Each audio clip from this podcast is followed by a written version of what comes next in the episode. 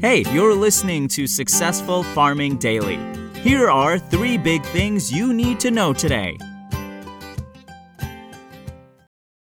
It's Thursday, September 29th. Our first big thing is soybean and grain futures were higher in overnight trading amid rising barge rates and on continued tensions between Ukraine and Russia.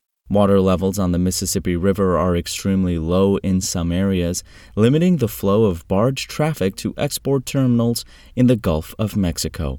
About 209,600 tons of grain was moved by barge in the week that ended on September 17th, down 16% from the previous week, the U.S. Department of Agriculture said in a report. That's still up 24% year over year. About 130 grain barge moved down the river versus 155 a week earlier, the USDA said. Wheat futures were higher overnight on an escalation of tensions between Ukraine and Russia in the country's seven month war. Russian President Vladimir Putin is expected to proclaim on Friday that Russia has annexed about 15% of Ukraine, a move that comes after his forces faced shocking defeats in recent weeks.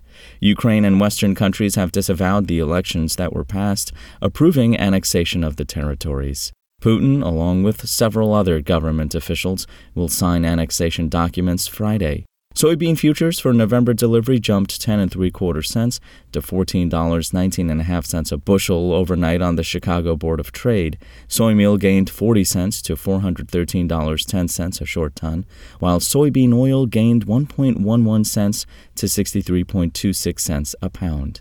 Corn futures for December delivery rose three and three quarter cents to six dollars seventy four and a quarter cents a bushel. Wheat futures for December delivery were up nine and a quarter cents to nine dollars twelve and a half cents a bushel, while Kansas City futures gained eight and three quarter cents to nine dollars eighty four and three quarter cents a bushel. Next up. Ethanol output plunged to the lowest level in almost seven months, while inventories rose for the first time since mid August, according to data from the Energy Information Administration. Production dropped to an average of 855,000 barrels a day in the week that ended on September 23rd, the EIA said in a report. That's down from 901,000 barrels per day a week earlier and the lowest since the seven days that ended on February 26th. In the Midwest, by far the biggest producing region, output declined to 799,000 barrels a day from 850,000 barrels on average the previous week, the government said. That's the lowest output for the area since February 19th. Still, that was the entirety of the losses, as East Coast production was unchanged at 12,000 barrels a day on average, and Rocky Mountain output remained at 12,000 barrels a day for a second straight week. West Coast production was unchanged at 8,000 barrels a day, the agency said. Gulf Coast producers ramped up production to an average of 23,000 barrels a day from 19,000 barrels the previous week. Ethanol stockpiles, meanwhile, rose to 22.691 million barrels per day in the week through September 2nd.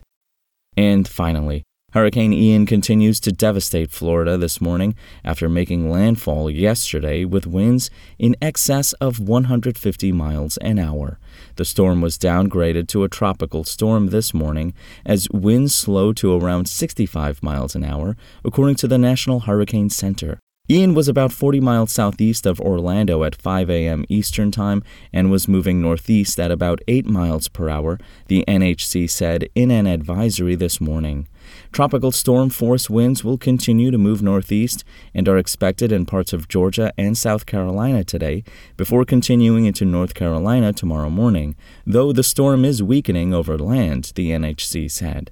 In the Midwest, meanwhile, frost advisories have been issued for parts of northern Illinois and southern Wisconsin, the National Weather Service said in a report early this morning. Temperatures overnight dropped in the low to mid 30s, which will result in frost formation, the NWS said. In South Dakota, gusty winds and low humidity may lead to extreme fire danger starting this afternoon and lasting through the middle of next week, the agency said. Winds will gust as high as 30 miles per hour, and humidity will be low, the NWS said. Thanks for listening. Follow more news on agriculture.com.